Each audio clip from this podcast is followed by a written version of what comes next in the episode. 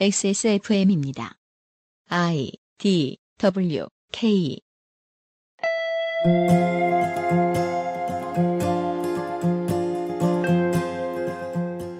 그것은 알기 싫다. 2018년 10월의 기획 테이크아웃 컵의 여행. 지난주에는 수거 차량과 재활용 선별장 플라스틱 재활용 업체를 따라가 봤지요 지난해를 들으셨다면 플라스틱이 잘게 쪼개져 믹스 플레이크가 된다는 이야기를 기억하실 텐데요. 오늘은 그 믹스 플레이크를 납품하는 업체 그리고 전설마냥 찾아내기 어렵다는 테이크아웃 컵 재활용 업체를 만나본 이야기입니다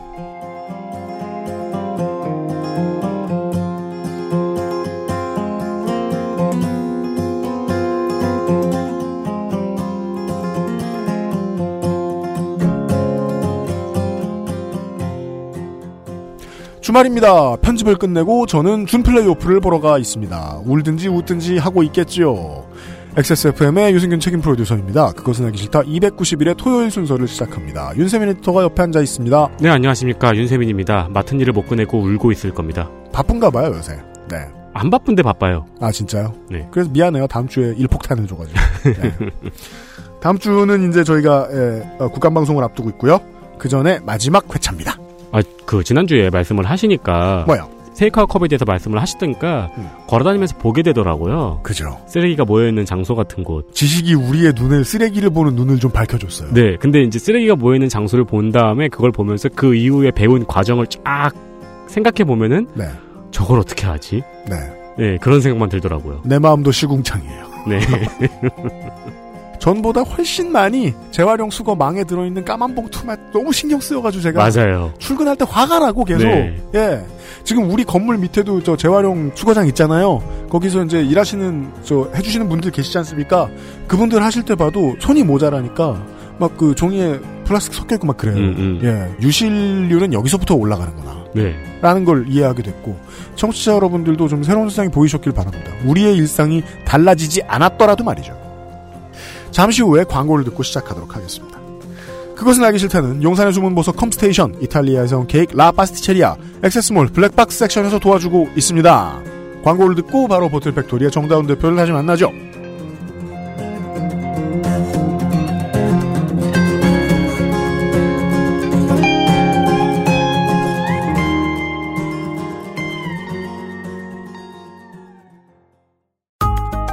엄청 다양한 PC 부품, AS 업체도 엄청 많고 AS 업체에 가셔도 무슨 질문을 해야 할지 모르겠다면 처음부터 컴스테이션 견적을 이용해 보십시오. 수만 건에 이르는 고객 응대 노하우로 당신의 필요와 생산업체의 서비스를 정확히 연결해 드립니다. 주식회사 컴스테이션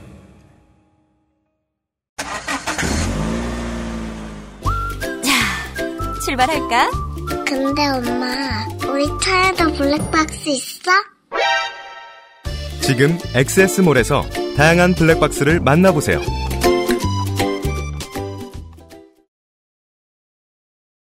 그것은 알기 싫다 291회 토요일입니다. 국정감사 이전에 저희들은 아, 태풍의 눈에서 잠시 쉬어갑니다만은 네. 네. 그래도 아무런 얘기입니다. 우리가 저 의인화를 했다거나 어, 모해화를 했다. 네. 테이크아웃 컵을. 네. 네. 그럼 참 슬픈 얘기입니다. 이미 주인공이 죽었을 확률은 98%거든요. 그렇죠. 아니죠. 100%죠. 마지막 2%는 지금 어, 깨강정이 돼 있으니까요.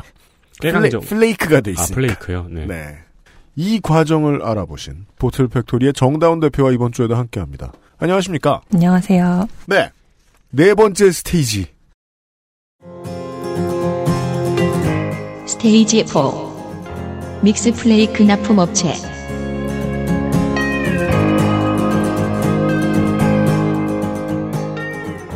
flake라는 단어의 개념은 우리가 지난주에 들었습니다. 잘게 썰어놓은 플라스틱 조각. 네, 맞습니다. 아, 이게 이제 그, 제가 지난 시간에 말씀드렸던 새들 뱃속에서 발견되는 그것. 거북이 음. 뱃속에서. 네. 근데 이걸 mix flake라고 부르는 이유는 뭡니까? 아, 이거는 그 사실 mix는 이제 색깔을 말을 하는 거고요. 아, 색상, 네. 잡, 색 flake. 잡색. 네. 저 이제 지난번에 색의 색으로 분류를 하는 게 굉장히 중요하다. 그렇게 말씀을 드렸었는데 그렇죠. 투명이 A 플러스랑 A 이렇게 두 급이 있다고 하더라고요. 좀더 음. 좋은 게 이제 A 플러스급이고 음. 그렇게 있고 그 다음이 초록색, 갈색, 뭐 말씀드렸던 스카이 네, 이런 스카이. 게 있고 거기에 속하지 않는 것들 뭐 노란색 뭐 빨간색 이런 걸 다 섞어서 잡색으로 분류를 하더라고요. 네. 믹스. 이제 그거를 뭐 믹스라고도 부르고 잡색이라고도 불러서 제가 뭐 이렇게 했는데 네. 한마디로 가장 안 좋은 거죠. 제일 싸고. 음, 음. 걔네는 그거를 같이 녹이면 이제 뭐 회색이라던가 그런 게될 음. 테기 때문에 네. 그거는 거의 이제 검정색 안료를 넣어서 아예 검정색으로 만든다고 하더라고요. 아, 그걸 따라가야 플라스틱 컵이 간 곳이 나오는군요. 그 윗등급들은 주로 페트들일 테니까. 예, 다 지금 얘네도 페트예요. 얘들도 페트도 예, 있고. 다 페트예요. 아, 페트인데 이미 다 페트야, 이미. 예, 이게 아, 사실은 그래서 아, CTG는 다 같고, 지금. 네, 그래서 이건 페트인데 여기에 그래도 이거를 그나마 사실 가고 나니까는 갈 필요가 없긴 했었는데 포천까지 가셨는데. 네, 근데 그래도 이제 믹스 여기를 간 이유는 저희가 거기서도 이제 웬만하면은 테이크컵은 뺀다, 애물단지다 그렇게 음. 말씀을 하셨는데 아쉬우니까 아, 네. 그래도 어- 뭐 조금 들어간다면 그랬더니 조금 들어간다면 이제 제일 낮은 잡색에 들어갈 거다. 아, 이건 투, 그러니까 말씀을 그래서? 드렸었는데 이거는 네. 투명이어도 색깔은 투명이어도 투명 거기에는 이제 프린터가 돼 있으니까. 예, 들어가면은 안 되니까 그 음. 물성도 다르고 말씀드렸던 것처럼 네. 이건 이제 페트 얘기여서 음. 그래서 사실은 올 필요가 사실 없었던 거죠. 여기엔 그래도 혹시나 해도 싶어서. 정말 미미하게 네. 예, 그런데 저희는 조금이라도 결과물을 그냥 보고 싶었어서 아, 그렇죠. 뭐가 만들어지나 네. 너무 허무하니까 되게 고생해서 그죠. 공장에 갔었으니까 네. 뭐 0.1%라도 이 물건에 섞여 있다. 약간 이런 얘기를 좀 듣고 싶어서. 네, 듣고 싶어서 갔는데 그러면은 네. 저희가 아까부터 쫓아온 그 테이크아웃 컵이 살아남을 가능성이 있네요. 뭐 편하게. 잡색에 섞여 있는 경우. 네. 네. 네, 분류가 안 돼서. 네. 네. 그리고 뭐 시트류에도 사- 저희가 이번에는 그냥 믹스 플레이크 페트 여기를 따라온 거지만 시트류에도 애물단지긴 하지만 거기도 이제 뭐 조금 섞여 뭐 생존이 조금 해 있을 수 있죠. 아, 네. 네. 음, 아. 아, 근데, 그, 여직 저 계속 들어보면은요, 처음에 수거하는 업체하고 순서가 있긴 있습니다. 재활용하는, 선별하는 업체하고, 재활용하는 업체하고, 믹스플레이크 가는 곳들, 이런 곳들이 다 있긴 있는데, 결국은 그곳들이 뭐, 긴밀하게 공정이 협조가 되는 수준, 이런 건 전혀 아닌 것 같아요. 어, 잘 모르겠어요. 저희한테 굳이 되게 정확한 정보를 주실 필요가 없어서 아마 아, 네. 아, 그러셨을 네. 수도 있어요. 그렇죠. 예. 네. 제가 듣기로 이해되는 이 연계성은 적었는데요. 그러니까 분류된 상품을 받고 그 상품을 처리를 하는데 그 상품의 분류 정도라든가 품질을 보고 클레임을 거는 정도? 음, 그 정도의 과정이 서로 연계되어 있는 게 아닐까 음. 싶네요. 이게 뭐 어쨌든 저희가 예상한 것처럼 세금을 들여가지고 정부가 지구촌을 위해서 재활용을 하고 있는 현장이 아니다 보니까요. 네. 아무튼 그 잡색 플레이크는 검은색이 돼서 어, 실처럼 변하는 모습 정도까지는 촬영을 해오셨다는 걸 제가 네. 확인을 했습니다. 얘네들도 그 얘네들이 쓰이는 최종 목적지는 어디라든가요? 어, 주로 자동차의 바닥재 그런 걸로 쓴다고 하시더라고요. 자동차의 바닥재. 네. 그러니까 처음에 저희가 이 플레이크들이 섬유화가 된다고 들었을 때 부직포 이런 거를 만든다고 하셨어요. 네. 그래서 저는 또 뭐 미술을 해서 그런지 음. 그런 예쁜 색깔의 부직포, 펠트 이런 거를 생각을 아, 했던 네. 거죠. 네. 근데 그런 게 아니고 네. 자동차 바닥재라던가 음. 뭐 자동차 그리고 그 천장 뭐 이런 거에도 쓰인다고 하더라고요. 아, 예, 예, 예. 근데 저희가 간 공장은 그 색을 잘 만드는 게 좀 중요한 거여서 네. 색을 여기도 이제 똑같이 색을 걔네를 내려면 음. 투명이거나 이제 그런 거를 써야 되는 거죠. 그렇죠. 안료를 넣어서 색을 만들어야 되니까. 네. 그래서 분명히 저희가 그 공장에서는 어, 잡, 그 잡색 플레이크가 납품되는 곳 한 군데라도 연락처를 좀 받을 수 없을까요? 저희 약간 그런 입장이니까. 네. 한 군데라도 좀 주세요. 그래서 주신 데를 간 건데, 네. 어, 그 요즘엔 잘 안 쓰는데요? 그러시더라고요. 요즘엔 잘 안 쓰는데요라는 질문은 이게 어떤 의미를 담고 있냐면 이제 질문하는 사람 입장에서는 그게 무슨 소리야? 그럼 요즘은 테이크아웃 컵은 하나도 안 쓴다거나 혹은 그렇게 해서 색깔이 들어가 있는 플레이크 탈락되면은 계속 생산은 될 나오긴 나올 텐데 아무도 재활용 안 한다는 거냐? 어, 그니까 이 공장이, 그, 우리 공장이 요즘 이걸 잘 안 쓴다라는 음. 말씀이셔서, 뭐, 다른 더 영세한 데서는 뭐 쓰실 수도 있고, 음. 저, 예, 그거는 잘 모르겠어요. 아, 근데 네. 이 일련의 과정을 쭉 들어본 바로서 제가 짐작하는 바는 잡색 플레이크도 활용 방안이 연구되고 초기에는 활용을 해봤는데 하다 보니까 크게 도움이 되지 않아가지고 결국 비용. 네. 저, 그니까 제가 느끼기로는, 뭐, 많잖아요, 플레이크가. 네. 우선 투명이 제일 좋은 건데, 그것만 해도 많, 양이 많잖아요. 네. 페트병 어마어마하게 버리니까. 네. 근데 좋은 거, 좋은 거, 좋은 거, 그 다음 거, 그 다음 거 하고, 제일 안 좋은 애들을 그냥 모아놓은 애들이잖아요. 음. 그러니까 사실 얘네는 굳이 한마디로 그냥 굳이 약간 그런 음, 그런 네, 거죠. 네, 네, 뭐 네. 근데 이게 만약에 너무 귀해서 물량이 너무 없다. 그러면 음. 이거라도 어떻게 쓰겠지만 많잖아요. 그럴 게 네. 없죠. 네, 너무 많은데 얘네는 뭐 단가도 낮고 이거를 쓰려면은 그냥 quality도 안 좋아지고 근데 음. 이분이 말씀을 하시는 게 저희는 이 믹스 플레이크로 만드는 이 과정을 보고 싶다. 그러니까 음. 저희의 이 이거는 잘 모르시고 네. 초록색으로 하는 과정을 보여주시면서 음. 아 이거 믹스도 과정 다 똑같으니까 이거 보면 된다 그냥 그러시는 거예요. 아, 네. 네. 뭐 그분 입장에서는 보여드릴 게 없으니까요. 네, 저희 그렇죠. 그분 입장에서는 이 과정 다 똑같은데 뭘 굳이 이렇게 음. 잡색 플레이크에 집착을 하냐. 네. 이거 보면 된다. 그래서 아, 저희는 꼭 잡색 플레이크를 만드는 걸 보고 싶다. 그랬더니 똑같아요. 그냥 계속 그러시더라고요. 몸가시죠 이러면서. 똑같고 그냥 거기에 검정 잉크만 쓰는 거고 그냥 결과물 퀄리티만 안 좋은 거예요. 그러시더라고요. 아, 그래서 음. 네. 아, 저 이게 아닌데 저 그래도 뭐 아쉬우니까 사진을 찍었죠. 네. 그걸 그냥 올린 거였고 아, 네. 그래서 의미가 사실 없었죠. 여기를 간 음. 거는 크게 그 테이크아웃 컵을 저희가 쫓는 거로서는 큰 음. 의미는 예. 근데 네. 제가 저도 지금 사진을 보고 있는데 음. 플라스틱이 우리가 쓰는 페트라든가 시트라든가 이게 음. 어떻게 재활용될까를 제가 상상했던 모습과 전혀 다른 모습으로 재활용돼서 나타나네요. 네. 제가 지금 보고 있는 사진에는 그 손뭉치가 돼 있어요. 네. 네. 음, 네. 그죠. 어떤 걸 혹시 상상을 하셨어요? 그 뭔가 이렇게 다시 페트가 된다거나 그죠. 혹은 네. 예, 뭐 싸구려 플라스틱 조각이 돼가지고 뭐 이렇게 무슨 뭐 부품에 쓰인다거나 네. 그럴 줄 알았는데 섬유가 되네요. 네, 보통은 저도 이제 지인분들이 그렇게 얘기를 하시더라고요. 다시 이게 생수병은 다시 생수병이 되고 네. 이건 뭐 버려도 괜찮잖아. 이거 다시 재활용될까 그 재활용이 정말 그럴 줄 안다. 예, 그렇게로 생각을 했었던 것 같은데 음. 이분들이 말씀하시기에 이 플레이크는 아예 식품 용기에 들어가면 안 된다고 하시더라고요. 어, 그러니까 아. 어떻게 생각하면 그게 당연한 건데 네. 근데 왜 소주병이나 맥주병을 재활용을 하잖아요. 네. 그러니까 아마 위생적인 문제가 있는 것 같은데 그 네. 유리는 사실 음, 뭐 그렇죠. 다 살균이 게 되고 음, 그런데 그렇죠. 그리고 저희가 느낀 게 이 과정을 보면은 이걸로 생수병 만들었다 그러면 거기에 안 마실 텐데 약간 그 생각이 들었어요. 사실. 선별장에 간 것만 뭐 생각을 하셔도 이미 뭐 벌레 이미 많은 더럽고 네. 파리 가족들을 예, 만나셨고. 그거를 세척을 한다고 하지만 그걸 그냥 공장에 세척을 하는 거죠. 네. 그걸 가지고 사실 식품 용기를 네 만들 플라스틱을 멸균 과정을 유리병처럼 거치면 아마 그 우리가 어릴 때 하던 장난인 그 요크루트병 조그만해지는 그렇 그렇겠죠. 그런 상황을 보게 되겠죠. 근데 이제 이것도 이제 문과의 상상력인 거죠. 어떻게 어떻게 화학으로 어떻게 어떻게 과학으로 어떻게. 어떻게 하면 짠 하고 나오지 않을까? 그리하여 여름의 쓰레기 여행이 그냥 이대로 끝났습니다. 네. 네, 정다운 대표의 기록을 보니까요. 그리고서 반년이 지나고 네. 아, 그다음 DLC가 나왔습니다. 확장팩이 나왔습니다. 테이크아웃 컵 업체를 찾으셨어요. 네. 스테이지 8부 테이크아웃 컵 재활용 업체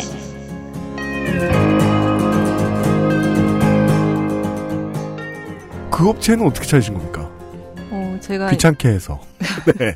제가 여, 여기까지 이제 간다고 어떻게 고생 여기까지만 해도 사실 되게 고생 고생해서 갔거든요. 그러니까요. 네, 고생 고생해서 갔는데 속 시원하게 본 게 아니잖아요. 그죠. 네, 뭐 결국은 뭔가 보기는 했는데 속 시원한 것도 아니고 그래서.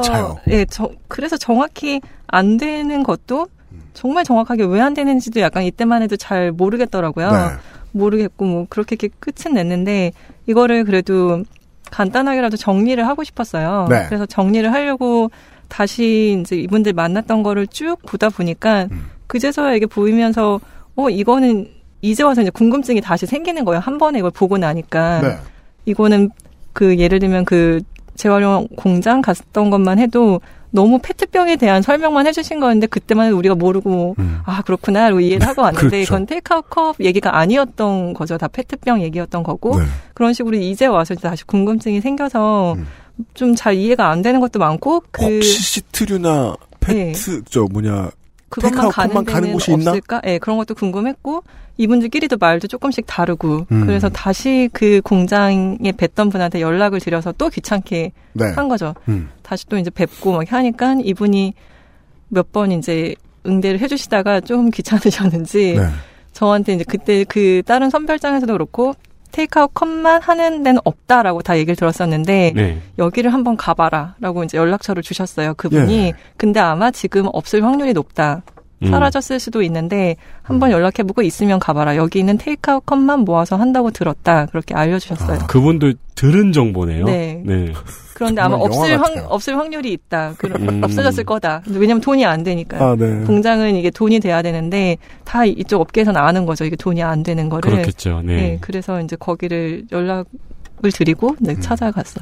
그래서 컵만 하는 재활용 공장을 만났습니다. 네. 네. 그 찍으신 사진을 봐도 그렇고 아까 이제 다른 업체 분들이 들려주셨다는 얘기를 들어봐도 그렇고 뭐 폐업 수순으로 가고 있을 확률이 높은 곳이었다는 얘기 아니에요. 봤더니 사진을 보니까 다른 그 선별장이나 이런 데 보던 것에 비해서 지저분하지 않아요. 그닥.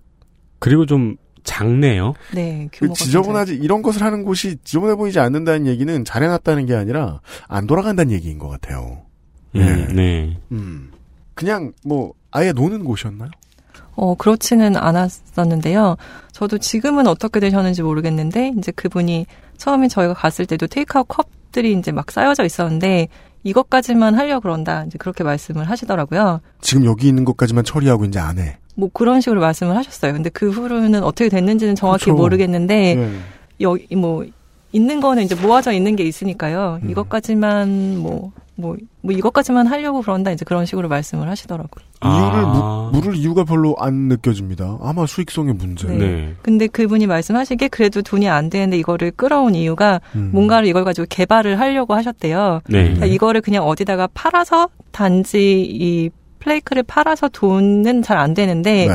이걸로 뭔가를 만드시려고 하셨다 그러더라고요. 음. 그래서 거기에 나일론을 뭐 섞어서 음. 그 파레트라고 하는데요. 네. 그 물건 같은 걸 이렇게 올려놓는 거요. 네. 네, 목재로 많이 예, 쓰죠. 근데 나무로 보통 이렇게 쓰는데 플라스틱으로 만든 것도 있잖아요. 네, 어, 네. 그렇죠. 근데 거기 테이크아웃 컵 플레이크만으로는 강도가 안 나오는데 네. 거기에 뭐 나일론이라 였나 뭐 이제 그걸 예. 섞어가지고 음. 그거를 만들려고 하셨대요. 근데 그러니까- 그거를 개발하기 위해서 이걸 끌고 음. 오셨던 거예요. 독자적으로 연구 개발을 좀 해보려고 하신 네. 거군요. 근데 그거를 들으면서 저도 너무 마음이 안 좋았는데 음. 근데 이제 그게 테스트에서 신장률인가? 하여튼 뭐 그 강도 네. 테스트에서 그게 안 됐다 그러시더라고요. 음. 그 던졌더니 깨졌다거나 무거운 거 올렸더니 그러니까, 예, 깨졌다. 무거운 그걸 올- 파레트는 어마어마하게 단단해야 되잖아요. 그렇죠. 위에 몇 네. 톤짜리 물건이 올라갈지. 그래서 저도 그래서 모르니까. 왜 하필 그런 아이 템을 차라리 다른 거였으면 어땠을까 뭐 그런 생각도 들었는데 뭐 음. 고민을 안 해보신 거는 아니요. 그, 그렇겠죠. 그러셨겠죠. 네. 네. 왜냐면 본인 돈이 들어가셨으니까. 네. 그렇게까지 수익성이 떨어지면 보통 공장들은 장비빨이 안 섭니다. 예. 네. 뭐 시설도 아마 뭐 열악했을 수 있겠고 요. 그죠? 네. 음. 시설이 되게 열악했었는데 이제 제가 보고 아 이렇게 이게 돌아가나 오히려 싶을 정도였는데 음. 전화로 그거를 처음에 이제 여쭤봤죠. 보통 초반에 테이크아웃 컵이 재활용이 잘 안 되는 이유에 대해서 컵 재질의 문제 이런 거를 되게 많이 제기를 했었어요. 컵 재질의 문제. 뭐 페트, PSPP 네. 이런 식으로 컵 재질이 다르기 때문에 음. 이게 재활용이 너무 힘들어서 뭐 소재 단일화를 해야 된다. 뭐 이런 얘기들이 있었거든요. 음. 그래서 저는 이제 이 테이크아웃 컵만 하는 공장이니까 그 여쭤본 거죠. 그러면은 그 재질들을 따라서. 예, 컵은 여기다 한 번에 다 오니까 음. 거기에 뭐 그러면 페트, PSPP 이런 거 다 섞여 있을 텐데 그런 음. 거를 다 그러면 골라내시는 건가요? 했더니 다 여기서 구분을 하신대요. 음. 그래서 저는 그 전에 갔던 그런 큰 규모의 공장처럼 음. 거기서는 그 색을 광학 기계로 뭐 이렇게 다 구분을 네, 했거든요. 네, 네. 어, 뭐 그런 게 있나? 약간 근데 어떻게 생각을 하시던가요? 했어요. 근데 그런 기계가 하나도 없는 거예요. 그래서 네. 어, 그 재질 다 분류하신다 그러지 않으셨어요? 했더니 비중을 이용해서 하신다고 하더라고요. 물에 넣어본다? 그래서 그게 저도 잘 모르겠는데 전 또 극과가 아니기 때문에 모르는데 뭐 네. 소금물에 이렇게 했을 때 뭐 고를 수 있는 재질이 아. 있고 물에 했을 때 이걸 뭐 비중이 조금씩 다르대요. 음. 그래서 정말 그게 돼요? 그랬더니 이렇게 그냥 뭐 관 같은 거가 이렇게 기계별로 이렇게 연결돼 있어서 저기로 소금물 저기 통과시키면 뭐가 구분이 되고 음. 그 다음에 물 통과시키면 뭐 구분이 된다 그러시더라고요. 그래서 이렇게 약간 이해하는 척하고 오셨겠네요. 네, 그래서 아 되나 보다. 뭐 알아야 물어보니까 그래서 아 되나 보다. 그냥. 어, 근데 생각해 보니까 PS, PP, PVC 이런 거는 음. 마치 저거 같네요. 컴퓨터 전원 키면 나오는 윈도우 전에 부팅하면 있죠? 네. 20년째 봐도 무슨 말인지 모르는 거. 아, 그런 거. 네. 네. 끝까지 들어보면 저희들이 이제 풍월을 이렇게 읊을 수 있잖아요. 몇 시간 본 재주 가지고. PVC하고 시트류는 거의 모든 업체가 다 싫어하는 것 같다. 어, 네. 그리고 저는 여기서 되게 충격을 받았던 건데 네. 사실은 PVC가 있으면 안 되거든요. 그 재질에 안 된다는 건 어떤 기준에서 말씀이십니까? PVC라고 써 있는 페트 아니 테이크아웃 컵이 없어요. 다 보시면 아시겠지만 PVC인데 네, 그러니까 P, 그- PVC는 제가 기억하고 있는 건 하수도 관? 그러니까 뭐, 그게 그러니까 PVC죠 예, 저는 아마? 되게 그게 아- 싸고 안 좋다라고 저는 알고 있었거든요. 음. 근데 제가 그냥 알고 있기로도 테이크아웃 컵은 PPPS, 페트 이런 게 있다. 근데 그것만 해도 이게 소재가 다르니까 구분돼야 된다. 예, 재활용하기 너무 안 좋다. 이거 소재 단위를 해야 된다. 이제 그럴 때 들었던 종류 중에 PVC는 없었어요. 그리고 저도 본 적이 없고. 네. 근데 맨 처음에 이 PVC를 들은 게 선별장에 갔는데 그 선별장에서 공장장님이 컵은 뭐 뭐도 있고 뭐도 있고 그러면서 PVC도 있다라고 말씀을 하셨을 때 음. 제가 어 PVC는 없는데요. 그렇게 말씀을 드렸거든요. 네. PVC는 없는데요. 했더니 있다고 하셨는데 어 PVC 몸에 안 좋지 않나요? 그랬더니 음. 뭐 코팅된 개념이니까 뭐 그렇게 말씀을 하셨어요. 뭐 따- 다른 건 뭐 좋냐고 뭐 그러면서 이렇게 아, 네. 말씀을 그게 더 논리적으로 들립니다. 네, 말씀을 하셔서 제가 그렇게 하면서도 사실 속으로는 어, PVC는 없는데 공장장님이 뭐 잘못하셨나? 그렇게 생각을 했거든요. 네. 한 번도 본 적이 없으니까. 그죠? 그리고 식품연계고 뭐 이건 잘은 모르겠지만 뭐 그렇게 생각을 했었는데 이분이 또 PVC 말씀을 하시길래 어, 저는 PVC라고 재활용 마크가 돼 있는 걸 한 번도 본 적이 없는데요. 그랬더니 그거야 그렇지. 그러라, 그렇게 말씀을 하시더라고요. 이게 무슨 소리야? 이분이 이게 네. 이제 뭐? 테이크아웃 컵도 그렇고 다른 이제 시트류들도 물량이 많아지면서 중국에서 한마디로 이렇게 원단 같은 거를 들여오는데 PVC가 싸대요. 싸니까 들어오겠죠. 네, 그래서 PVC로 들여오는데 금형 틀로 그 컵이라던가 이제 이런 걸 찍잖아요. 일종의 이제 쉽게 말하면 붕어빵 틀 찍듯이. 네. 그래서 우리가 마시는 그 네, 컵에 테이크아웃 찍히는 컵 거죠. 밑에 네, 그 마크가 로고가 찍혀 있는 거죠. 음. 그 금형 틀에 페트, PP 이제 이런 거가 금형이 다 돼 있고 네. 금형과 한 세트죠, 그건. 어, 한 세트라기보다는 금형은 이제 있는 거고, 네. 원단이 뭐가 됐든 들어와서 이제 거기에 찍는 건데, 네, 네, 사실은 PP면은 PP라고 찍힌 금형 틀에 찍어야 되는 거고, 근데 네. 이분이 말씀하시는데, 금형 틀을 새로 만들려면, 뭐, 천만 원인지 뭐 하여튼 그 정도의 돈이 든대요. 네. 근데 누가 그 PVC 로고를 찍겠다고 이 금형 틀을 몇 천인지, 천인지 몇 천인지 모르겠지만, 네. 그거를 하겠느냐.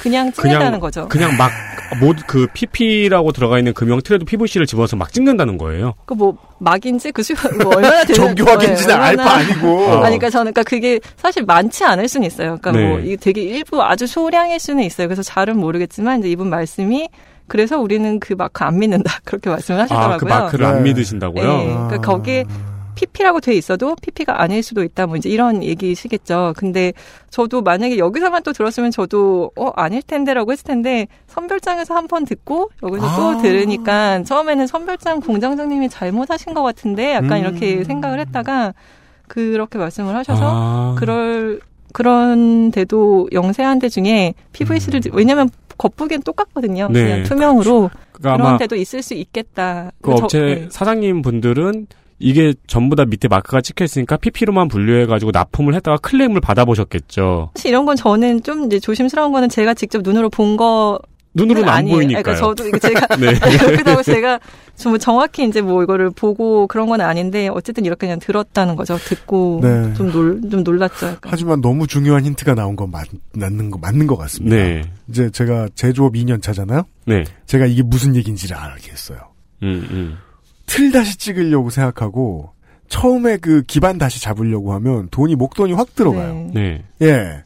그래서, 만약에 뭐, PET가 아니라, 무슨 코튼 100% 이렇게 금형틀이 찍혀서도 그렇게 나와야 된다는 겁니다. 음, 네. 못 바꿀 것 같아요. 근데 코튼 100%는 눈으로 보이니까 클레임이 직 바로바로 될 텐데 이거는 눈으로 보이지도 않고 소금물에 띄워봐야 알 수 있는 건데 그러게 말입니다. 그래서 이분 말씀이 PVC는 뭐 어딜 가나 쥐약이다. 약간 이렇게 말씀을 하시면서 음. 재활용 PVC까지 이제 거기에 들어와서 재질이 또 늘면서 재활용 최악 조건을 만들었다. 약간 이렇게 말씀을 하시더라고요. 음. 그리고 융점도 되게 다르대요. 뭐 PVC는 녹는 점, 110도고, 네. 네. 페트는 250도고, 좀 그런 식이어서 아. 되게 다른데 이제 그게 싸니까 그걸 들여와서 이렇게 했다. 그, 그래서 이제 제가 이 방송을 준비를 하면서, 네. 그렇습니다. 이게 그 몇 식구 안 사는데도 살림을 하다 보면 그 40리터에서 60리터 봉투 그 비닐 봉투 좀 큰 거 있습니다. 사실 들어보면 그렇게 크진 않은데 재활용품만 너무 무겁지 않으니까요. 부피만 크죠. 네. 그런 거 이제 아 1.5일에 한 봉지 정도 꽉 채웁니다. 병, 용기들, 네. 가끔씩 이제 버리게 되는 못 쓰게 된 뭐 두꺼운 뭐 그런 것들 유리병도 있을 것이고 버릴 때 그 김 먹다 남은 거 뭐 계란 네. 이제 먹고 이제 다 쓴 거 이제 빨간 판 이거 밑을 다 봤어요 제가 다 PET라고 써 있었어요. 아, 전부 다요? 네. 어. 그리고선 재활용 마크가 있대니까. 근데 그 재활용 마크 금형틀에 재활용 마크를 넣는 기준이라는 걸 국가가 정해줄 것 같다는 생각은 하나도 안 들어요. 음, 네. 네. 이걸 저도 이 방송을 준비하면서 느꼈어요. 그게 또 전량 국내에서 생산되는 것도 아니고 중국에서도 생산되고 할 텐데, 예. 그럼 뭐 우리나라에서 법으로 규제해도 중국에서 들어오는 건 또 확인할 수가 없는 거잖아요. 원자재는 중국에서 오고 또. 네. 네. 그렇죠. 그리고 근데 아마 페트가 제일 많기는 많을 것 같아요. 페트가 뭐 싸다고 하더라고요. 그래서 음. 페트가 많은데 그 중에 이제 일부 아주 그런 데서 뭐 이런 거 섞일 수도 있다. 아마 뭐 그런 얘기인 것 같더라고요. 그렇습니다. 네. 네. 어, 불과 한 1시간 반 얘기했는데, 어, 참네. 다 우리가 버린 건데 우리가 모르는 세상 얘기를 그쵸. 들었습니다. 네, 저도 그 부분이 너무 신기했어요. 왜 이렇게 뭘 알기가 힘들지? 모르기도 그러게 하고. 말입니다. 네. 광고를 듣고 와서 결론입니다. 이 이야기에. XSFM입니다.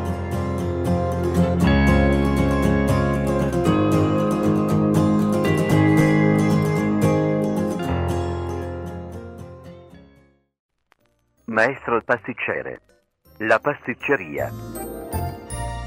출근 전에 빤도로 챙겨 먹고 나가니까 맛있고 속도 든든하니까 너무 좋던데. 그치. 천연 재료로 만들어진 빵이라 부대 끼는 것도 없고 참 좋더라고. 이렇게 식탁 위에 계속 놔둬도 되는 거야?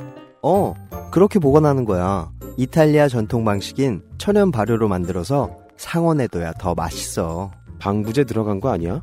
방부제는커녕 그 흔한 이스트도 안 쓴다고.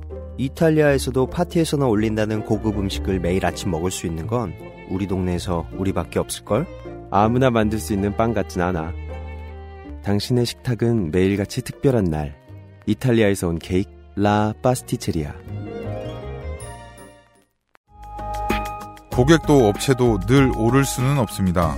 그래도 저희는 함께 고민하겠습니다. 당신의 스트레스를 나누려 노력하겠다는 거죠. 02-2120-2337 주식회사 컴스테이션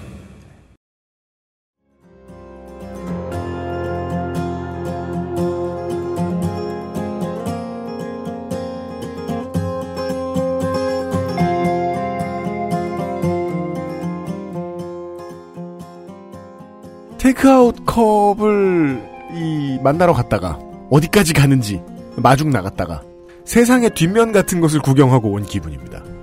보틀 팩토리의 정다운 대표와 이번 주와 지난주에 어, 주말 시간에 함께 하고 있었습니다. 물론 뭐 너무 많다라거나 처리하는 게 아주 어렵다거나 이런 것들까지는 무조건 예상했습니다만은 네. 두 시간 동안 이야기하면서 가장 많이 나왔던 주제는 결국 경제 논리였어요. 네. 재활용을 할 때 경제 논리 때문에 못하는 게 너무 많다라는 음. 이야기. 음. 따라서 경제 논리의 마지막 단계가 하나도 경제적이지 않다는 생각이 드는 거예요. 그, 그, 서로 생산할 때까지, 그, 고객이 살 때까지는 단가를 다 맞춰. 근데, 재활용하는 단계에서는 단가 계산이 하나도 안 돼 있다는 생각이 드는 거예요. 네. 네. 즉, 물건을 만들 때 쓰레기를 처리할 방법은 그 누구도 만들지 않았다는 것 같은 생각이 들더라고요, 저는. 예. 그, 한 가지씩 샘플이고, 그렇게 깊이 보진 않으셨다고 거듭거듭 말씀을 해주셨지만, 결국은 유관시설 하나씩은 다 보셨다고 저는 보거든요? 네. 예. 어, 지금 느끼시기에, 그 많이 들으셨으니까, 저희보다 훨씬 많이 들으셨으니까, 테이크아웃 컵의 실제 재활용률은 얼마나 될까요? 어, 그게 진짜 알 수가 없는 것 같아요. 알 그렇죠. 수가 없고, 네. 제가 이걸 하면서 이제 또 자원순환경제연구소 이제 그 거기 계신 분한테 또 자문을 들었을 때 네. 처음으로 이제 그래도 수치를 말씀을 해주신 분이었는데 5% 정도가 아닐까라고 말씀을 해주셨어요. 5%? 네, 근데 그 5%는 이제 어떻게 나온 거냐 하면 지금은 이제 규제 때문에 안 쓰고 있는데 그렇습니다. 작년만 해도 매장 내에서 사용되는 컵의 비율인 음. 거죠. 매장 내에서 그것도 이제 어- 역으로 어떻게 환산을 했다고 하는데 아이스 컵은 얼마나 쓰이는지를 알 수가 없대요. 힘들대요. 근데 네. 종이컵 같은 경우에는 뭐 원단 뭐 이렇게 판매 뭐 이렇게 음. 그거를 하면은 할 수가 있고 이제 그거를 종이컵과 뜨거운 음료와 아이스컵의 비율 이걸로 따졌을 때뭐 얼마 정도가 쓰일 거고 이제 그거를 음. 아, 자발적 종이컵이 몇 개가 되돌아가는지를 보고 거기에 숫자의 비율을 예상해서 아이스컵은 몇 개가 나갈 것이라 계산한다. 네, 그러니까 그 종이컵이 만들어진 수량 그거는 네. 종이 원단 뭐 어쩌고 뭐 잘 그 모르겠지만 네, 그 문과들의 화법이죠. 네. 뭐뭐 어쩌고, 어쩌고 좋아. 뭐, 네. 뭐, 뭐 네. 어떻게 한 하- 한다다고 네, 하더라. 뭐 어쩌, 뭐 하여튼 어떻게 어떻게 해서 뭐 역으로 수치를 뭐 잘 모르겠어요. 네. 그래서 그거를 하는데 그것도 이제 그 자발적 협약을 맺은 카페들이 이제 통계를 좀 잡을 수 있으니까 그런 데를 하면 이제 큰 프랜차이즈를 말을 음, 하는 네. 거죠. 네. 거기서의 매장 내에서에 쓰이는 테이크아웃 컵 그게 한 5% 정도 아이스컵이 될 것 같다라고 그 수치인 것 같아요. 근데 음. 그 그거는 그 지정된 재활용 업체로 바로 보낸다고 하더라고요. 매장 그 아, 예를. 들면 네. 뭐 어디 뭐 뭐 벅스라던가 이제 음. 그러면은 거기서 이제 걔네를 모은 거를 재활용 업체로 보내니까 그거는 재활용이 될 거다. 이제 거다. 그게 한 5%가 되지 않을까 이제 그렇게 말씀을 음. 하셨어요. 네. 근데 사실은 생각을 해보면 그거는 테이크아웃 컵이 아니잖아요. 그렇죠. 매장 내에서 마신 거고 네. 음. 그렇게 말씀하셨다 하면 하면 이제 밖으로 나간 거는 정말 아까 말한 것처럼 잡을 거의 방법이 없다. 네, 그 수치를 알 수 없을 거고 예. 재활용이 될 확률이 거의 없다는 음. 힘들다는 얘기인 거죠. 근데 음. 그 5%에 대해서도 제가 그 마지막에 간 또 그 업체에서 얘기를 듣기로는 음. 이것도 이제 전 들은 거라서도 제가 본 게 아니라서 확실하지는 않지만 그 되게 언젠가부터 모든 분들의 제보가 전부 다 풍문이 되고 있네요. 네.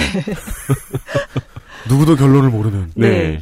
전문가들도 모르는 상태로 뭐 이렇다고 하더라 저렇다고 하더라가 되고 그러네요. 있네요. 근데 그 제가 이제 마지막에 찾은 그 테이크아웃 컵만 취급하셨던 그 공장 사장님 말씀으로는 네. 그런 업체에서 도 아, 잘안 될 거다. 그 사람들은 종이컵 때문에 한다. 그렇게 말씀을 하시더라고요. 음. 아, 거기서도 밀려나네요. 네. 종이컵 때문에 그거를 하는 거고 거기서도 그 테이크아웃 컵 이런 거는 그러니까 결국은 거기도 거기라고 돈이 뭐 아. 되는 건 아니니까요. 음. 근데 그 사람들은 이제 뭐 거, 거기랑 이제 거래를 맺고 하는 건데 그게 종이컵을 보고 하는 거다라고 네. 말씀을 하시더라고요. 그러니까 그 대형 프랜차이즈 입장에서는 우리 종이컵을 수거 수거에 가려면 같이, 이것도 네. 가지고 네. 가라는 느낌으로 수거는 해가지만 네. 활용은 안될그 거다. 다음에 이제 어떻게 될지 모르는 거죠. 그래서 그 얘기를 듣고 아 그렇다면 그 5%도 아닐 수도 있겠네. 저는 생각이 드는. 거죠. 음, 네. 음. 근데 그 5%라고 말씀을 해주신 분도 음. 정확하게 수치를 알려줄 수 있는 사람은 아무도 없을 거다라고 말씀을 네. 하셨어요. 근데 제가 눈으로 다 본 바로는 네. 어, 잘 아- 정말 딱히 뭐 결국은 못 본 거죠. 그러니까 음. 그게 또 그것 그 5%도 매장 안에서만 있는 테이크아웃 컵이라고 생각을 해보면은 전체 테이크아웃 컵의 재활용도를 따지면은 1%는 절대로 못 넘는 수준이겠네요. 뭐 그렇겠죠. 근데 아까 이제 말씀을 드린 것처럼 선별장에서는 그거를 공장으로 보내서 연료로 태우는 것도 뭐 쓰레기가 아니라 재활용이라고 말씀을 하셨기 때문에 음. 그렇게 연료화하는 거를 재활용이라고 본다면 우리가 생각하는 어떤 쓸모 있는 물건이 되고 그렇죠. 그런 관점에서는 아닌 거죠. 음. 그러니까요. 여러 차례 두 시간 동안 계속 문송했는데요. 네. 거시기로 우리가 거시기 거시기로 대화를 이어나갔는데요. 네. 그렇다고 하더라도 이 넓은 어, 도시적인 삶의 뒷면을 이렇게 많이 보신 분이 없었기 때문에 그렇죠. 예 저한테는 여전히 어, 정다운 대표가 최전문가입니다. 그래서 결론을 부탁드릴 수밖에 없습니다. 아무것도 모를 때는요 살림할 때는 재활용 마크 보이면 정말 대충 안심하고 다 때려 넣었습니다. 음식 쓰레기 분류하고 휴지 같은 거 나머지 쓰레기 분류하고 그 다음에 생활 쓰레기 분류했으면 나머지는 웬만하면 깨끗하게 만들어서 재활용이라고 해놓고 기분 좋았습니다. 네. 살림할 때는. 근데 이 이야기를 다 들으면 공허함이 이루 말할 수가 없어요. 저처럼 귀가 얇은 사람들을 위해서 예 끝으로 결론을 좀 한 말씀 어, 해주십시오. 결론을 어떻게 말해야 될지 저도 잘 다. 답이 없다라든가. 네. 네. 근데 제가 그 선별장이라던가 이제 그런 데 갈 때 사실은 그런 걸 만들고 싶었거든요. 정말 실제적인 가이드? 약간 네. 이렇게 뭐 말씀하신 것처럼 이제 뭐 찾으셨을 때 뭐 관공서 이제 이런 데서 나와 있는 예. 그런 어떻게 분리 배출해라 이제 뭐 그런 거 말고 음. 저희가 직접 가서 보고 실제로 뭐 라면 스프는 뭐 어디에 버리는 어디에 버려야 되고 뭐 네.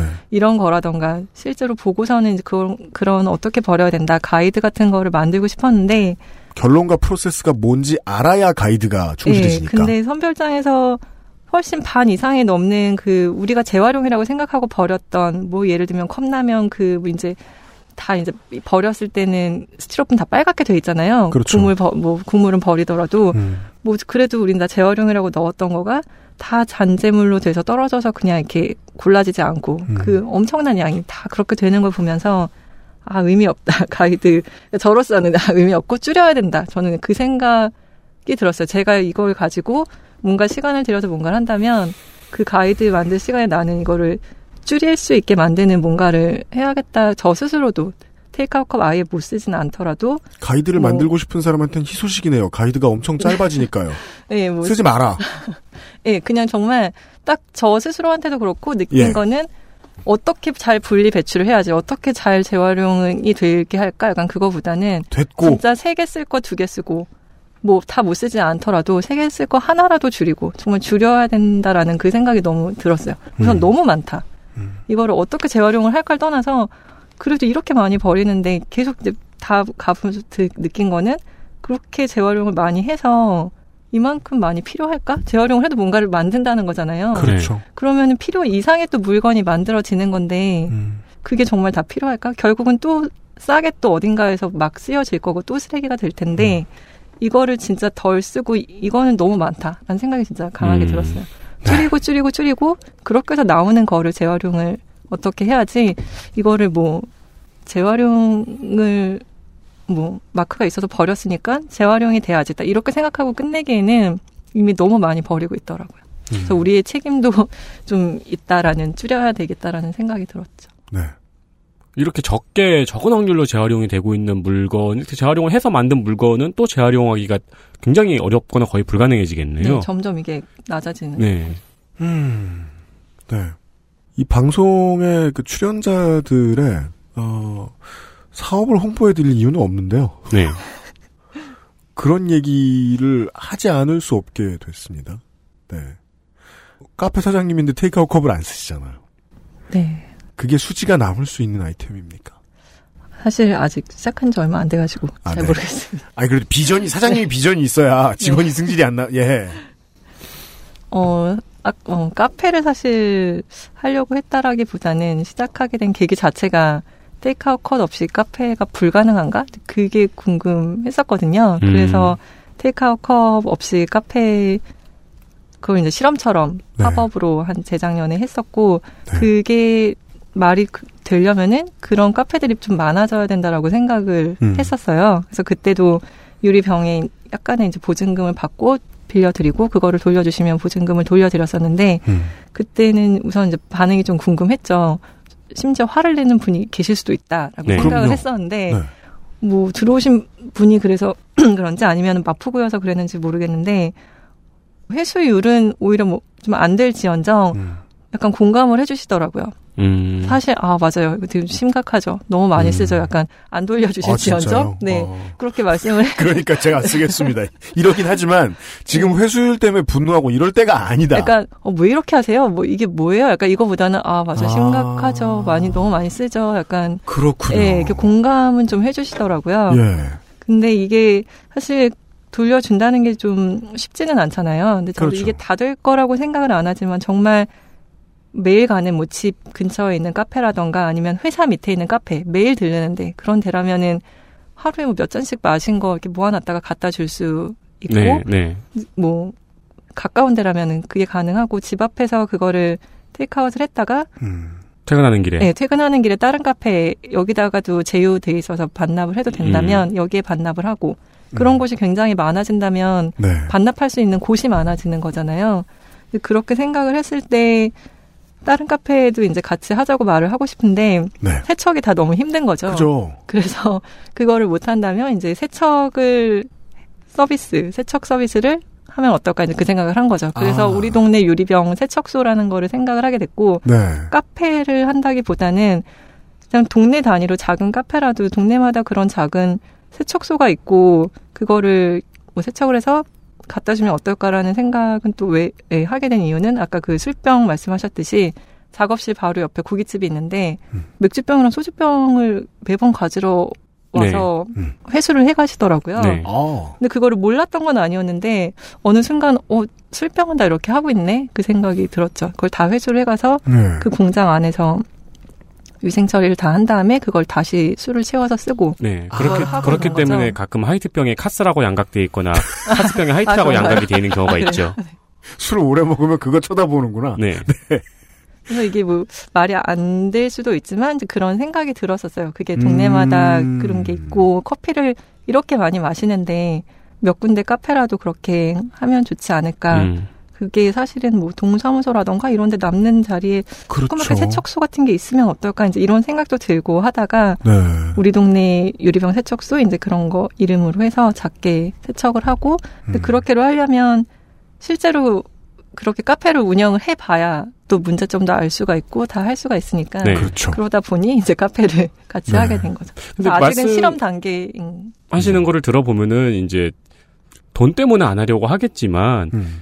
대형 커피 프랜차이즈가 이런 걸 한번 시스템을 만들면 안 될 리는 없을 거라고 생각을 하거든요. 왜냐면 저 같은 경우에도 마일리지 때문에 한 프랜차이즈만 이용을 하거든요. 음. 커피를 사러 들어갈 때는 그러면은 거기서 갔다가 딴 지점에 그거 반납하고 혹은 아 이거 한번 씻어가지고 여기다 다시 담아주시겠어요?라고 해도 되고 왜냐면 저는 하루에 몇 잔씩 마시니까 비용을 받을 수도 있을 것이고 거기에 따른 네 네.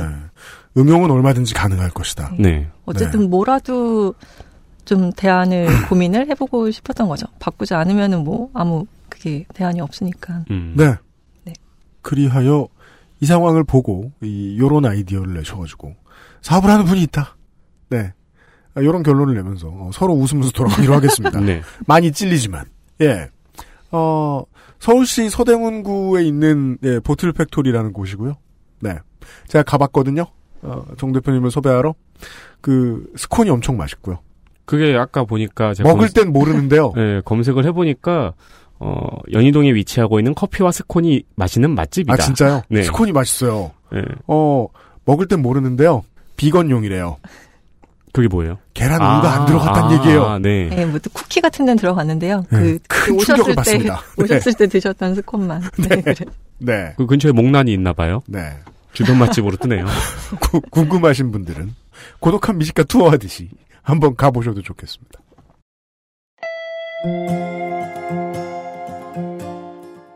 바쁘시고 또한 에, 방송에 자신도 매우 없어 하셨는데 시간 쓰시고 예, 어, 열심히 해주셔서 감사합니다. 예, 버틀팩토리의 정다운 대표였습니다. 안녕히 돌아가십시오. 네, 감사합니다. 고생하셨습니다. 근데 이 사장님은 왜요, 왜요? 2년 동안 연구하셔서 파레트 만들었는데 지금 어, 보류돼가지고 이제 못 쓰게 되셨잖아요. 우리 어. 사장님은 어떻게 하신대요? 어, 저도 그 다음에는 다시 또 찾아가 보진 못했는데 네. 네. 저도 그게 되게 궁금하고 뭐 조금 더 얘기를 하자면 그래서 저는 네. 누군가 좀 누군가 붙어서 뭘 개발을 했으면 좋겠다는 생각이 들더라고요. 근데 그러니까 저는 이, 수가 2년 동안. 연구하셨다가 실패하신 건데. 네, 네. 근데 뭐 국가 무슨 뭐 지원금 뭐 이런 거 되게 많잖아요. 네. 그래서 아 좀 이런 데 쓰였으면 좋겠다라는 음, 생각이 들어서 음. 디자이너랑 뭐 좀 해갖고 음. 그 파레트가 안 된다면 뭔가 다른 물건을 만들면 좋겠다라는 생각이 들었어요. 네. 그 생각을 한번 하고 나니까 그 다음에 또 계속 플라스틱들이 보이는 거예요. 음. 근데 그게 가능하려면 얘는 또 강도가 너무 중요하면 안 되잖아요. 네. 그러니까 강도에 너무 중요성이 있지 않으면서 네. 색깔도 뭐 회색 음, 음, 색깔도 관련이 없는. 네. 네. 그런 거이면서 지속적으로 수요가 날 수 있는 건 뭐가 있을까? 약간 음. 그런 고민을 계속 하게 됐죠. 네. 버스를 타도 이제 버스 손잡이 아, 그럼 검정색이길래 어 이런 거 되나 약간 아, 그러네요. 네, 음. 버스 손잡이도 있고. 네, 네. 그래서 이런 거를 좀 만들면 어떨까 누가 좀 붙어가지고 음. 해서 공장을 좀 살리면 좋겠다 그런 생각이 아. 들었죠. 혹시라도 음. 누군가 관심이 아, 있으시다면 있으시면. 네. 네. 역시 자영업자 마음을 이해해 주는 건 자영업자밖에 없어요. 이 사장님 사업이 잘 되셔야지 강아지가 행복할 텐데. 그러니까 말이에요. 그렇습니다. 네. 보틀 팩토리의 사업이 어떻게 돼가는지 네. 제가 가끔 체크하겠습니다. 다른 아이템 필요하실 수도 있으니까. 네. 안녕히 돌아가십시오. 네, 감사합니다. 감사합니다. XSFM입니다.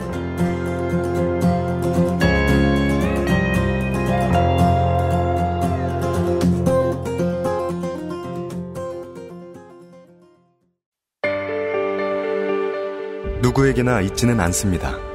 누구에게나 필요한 존재지만요. 당신을 위험으로부터 지켜주지는 못합니다. 하지만 당신이 스스로를 지킬 때 큰 도움이 됩니다. 거짓말을 하지 않습니다. 그래서 당신, 그리고 주변에 모르는 사람들도 지켜줄 수 있습니다. 곁에 있는 것만으로도 당신은 든든해집니다. 나는 당신의 블랙박스입니다. 당신 그리고 타인의 삶을 지켜주세요. 엑세스몰에서부터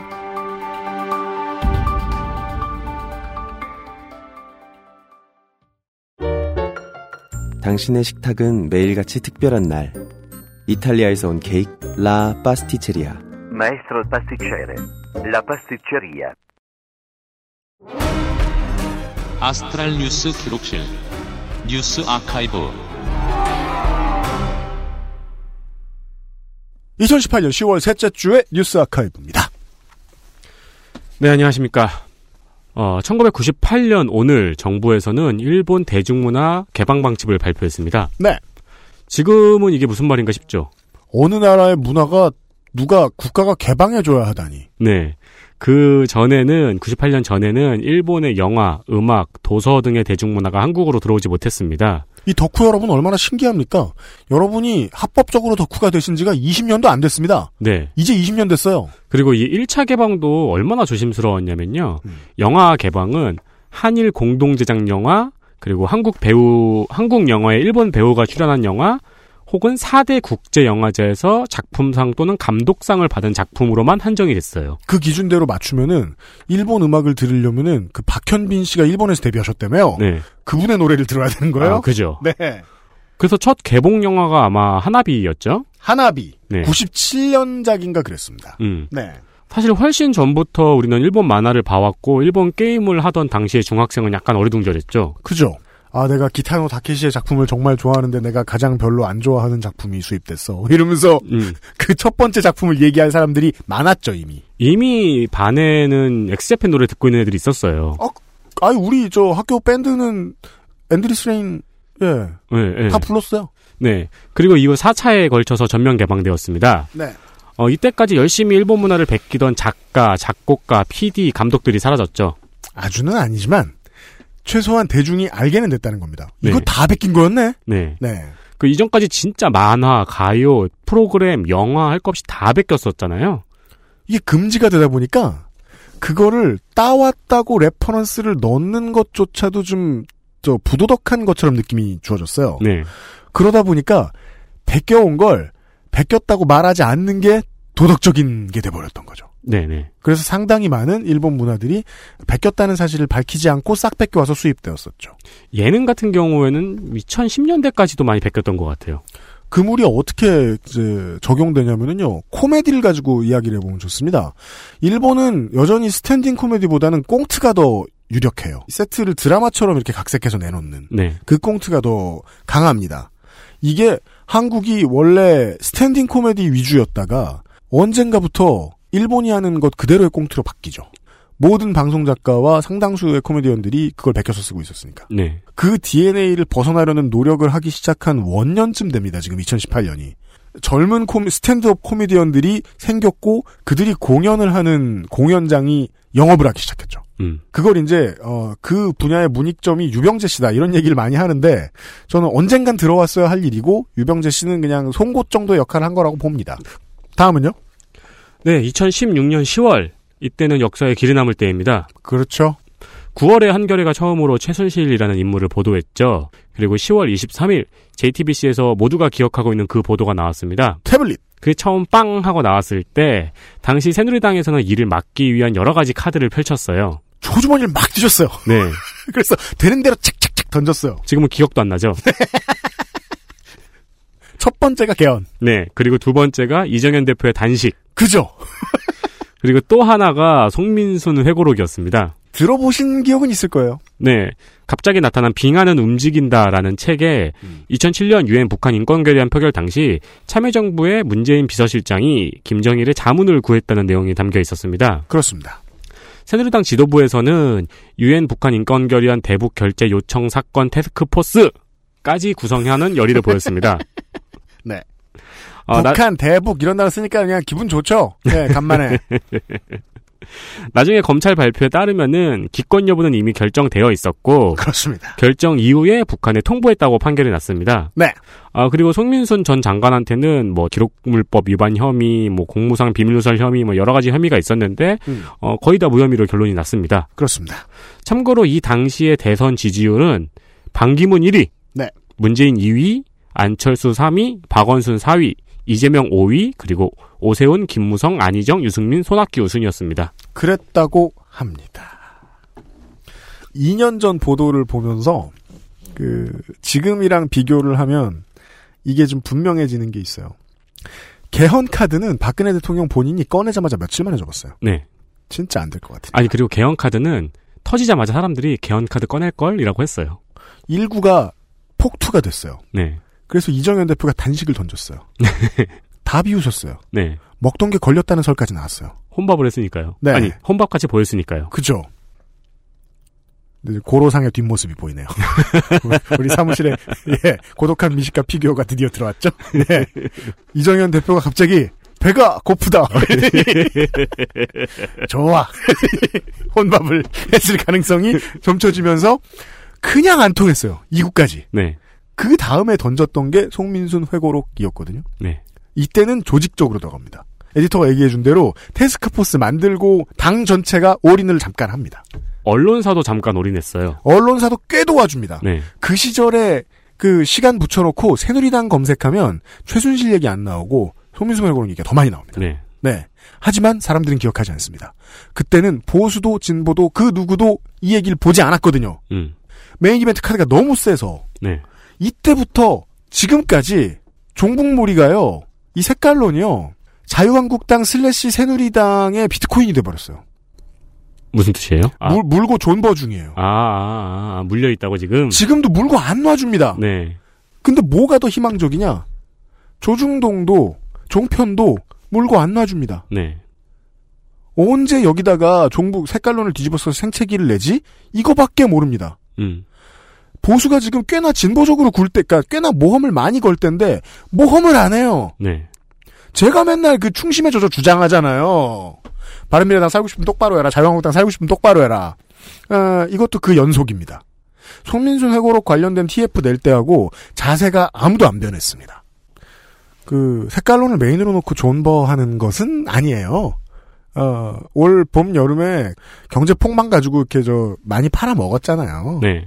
근데 지금 그것도 생각보다 좀 빨리 간파당하는 중이라서 좀 당황을 하는 측면이 있는 것 같고요. 네. 여튼간에 어, 지금 올려놓은 투수가 지금 던지는 공들이 계속 강판되, 강판되고 교체되는데 던지는 공들이 다 비슷하다. 음. 요건 얘기를 해야 돼요. 2014년 10월 17일 세월호 참사가 일어난 지 6개월 뒤에 판교 테크노밸리에서 공연 현장 인근 지하주차장에 환풍구가 붕괴하는 사고가 있었습니다. 사고로 인해서 환풍구 위에서 공연을 관람하고 있던 16명이 사망하고 11명이 부상을 입은 사건이었습니다. 네. 그리고 사고 다음 날에 이 행사의 안전 대책을 계획한 경기과학기술진흥원의 담당자가 자살했습니다. 음. 국감 마무리 시즌에 터진 일이라서 국감에서 뜨거운 감자로 부상하기도 했고요. 네. 그리고 남경필 지사와 이재명 시장을 둔 정쟁이 잠깐 발화하기도 했습니다. 네. 어, 결국 사고의 원인은 하청의 하청이 야기한 부실공사로 밝혀졌습니다. 그럼요. 사고 발생 57시간 만에 유가족과의 합의가 이루어지고 발생 후 4일 뒤에 장례 절차가 완료되었습니다. 어떤 국가의 책임이 포함된 참사 중에서는 아, 주 빠른 네. 네, 합의 절차죠. 그렇죠. 다만 이데일리와 경기 가기원 그리고 경기도와 성남시에 주관 주체 책임 공방이 다소 있었는데 음. 어, 이게 조금 얽혀 있어요. 일단 이 장소가 공연장이 아니에요. 네. 광장이에요. 음. 그러니까 공연장은 지자체에서 관리가 들어가야 되는데 네. 광장이라서 지자체의 관리 책임이 없고 네. 또 판교 테크노밸리 행사는 경기 과학기술진흥원과 이데일리 TV의 주관이었고 음. 어, 나중에 이데일리가 경기도와 성남시를 공동 주최자로 명기했으나 이거는 명의도용이라고 주장하는 등 약간 복잡한 얽힘이 있었습니다. 그렇습니다. 그리고 여기에 이제 정쟁과 책임 공방이 섞여가지고 약간 Korea standard로 흘러가는 것 같았죠. 맞습니다.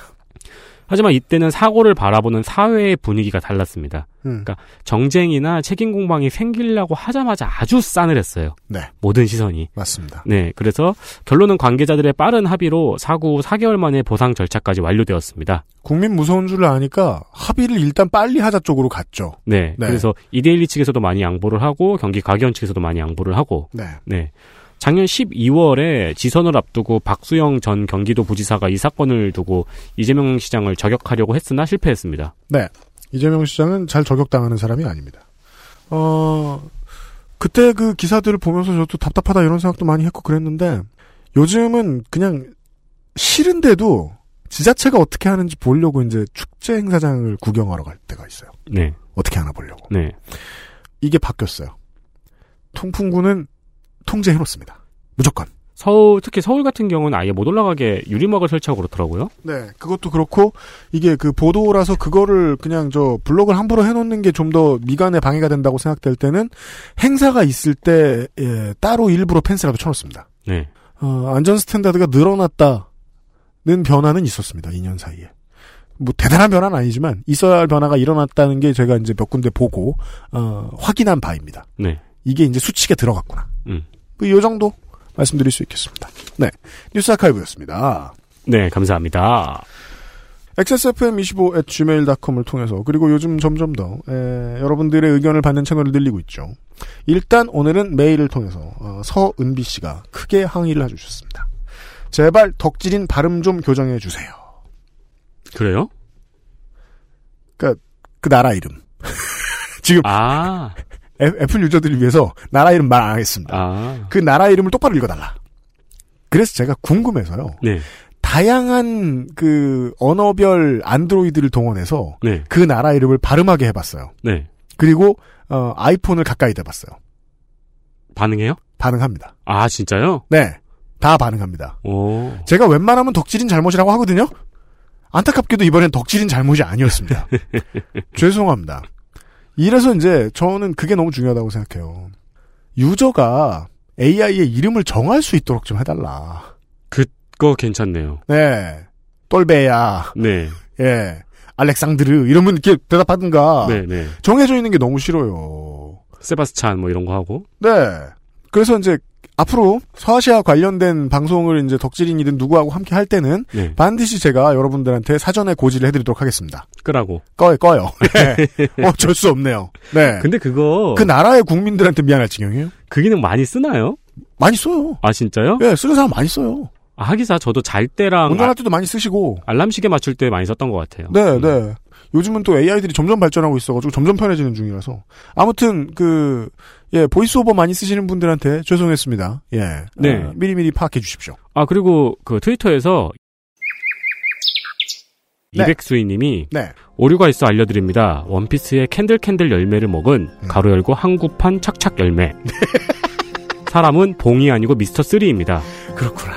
방송에서 말한 봉은 미스터 two 봉쿠레를 부르는 별칭이며 네, 두 사람 모두 임펠다운 임펠타운 임펠다운에서 루피를 돕는 것은 같지만 다른 인물입니다. 맞아요, 맞아요, 맞아요. 네, 헷갈렸어요. 아, 짜증나. 루피를 도와주는 해적들이 너무 많아, 사람들이. 아니, 미스터 2하고 미스터 3는 굉장히 다르게 생겼어요. 아, 그럼 알죠. costume도 엄청 차이 나고. 근데 예. 어- 얼굴 형이 똑같아요. 하여튼간에 제가 그래서요 그 목요일 날 우리 저 김민아 아저씨하고 얘기를 한참 했던 건데요. 어, 반지성주의가 무조건 악은 아닌 게요. 이 지성은 지식인이 아닌 다른 사람들한테 있을 가능성이 매우 높은 건 언제나 맞거든요. 근데 그 가능성을 트럼프한테 보고 찍는 사람들이 있으니까 문제인 거지. 그리고 그 사람들이 어떻게 문제라고 말합니까? 아, 앞으로 아직 결론이 아 뭐 그 그 얘기 못하고 여튼간에. 그 들어주시는 여러분들이 저희보다 평균치를 내면 늘 똑똑하기 때문에 네. 도움을 받아서 진행하고 있습니다. 신세를 많이 지고 있습니다. 네, 그것은 알기 싫다 291회 시간을 마칩니다. 다음 주에는 2018년 국정감사 기록실 시간으로 돌아오도록 하겠습니다. 윤세민 에디터와 유승균 PD였습니다. 들어줘서 감사합니다. 안녕히 계십시오. 감사합니다. XSFM입니다. I D W K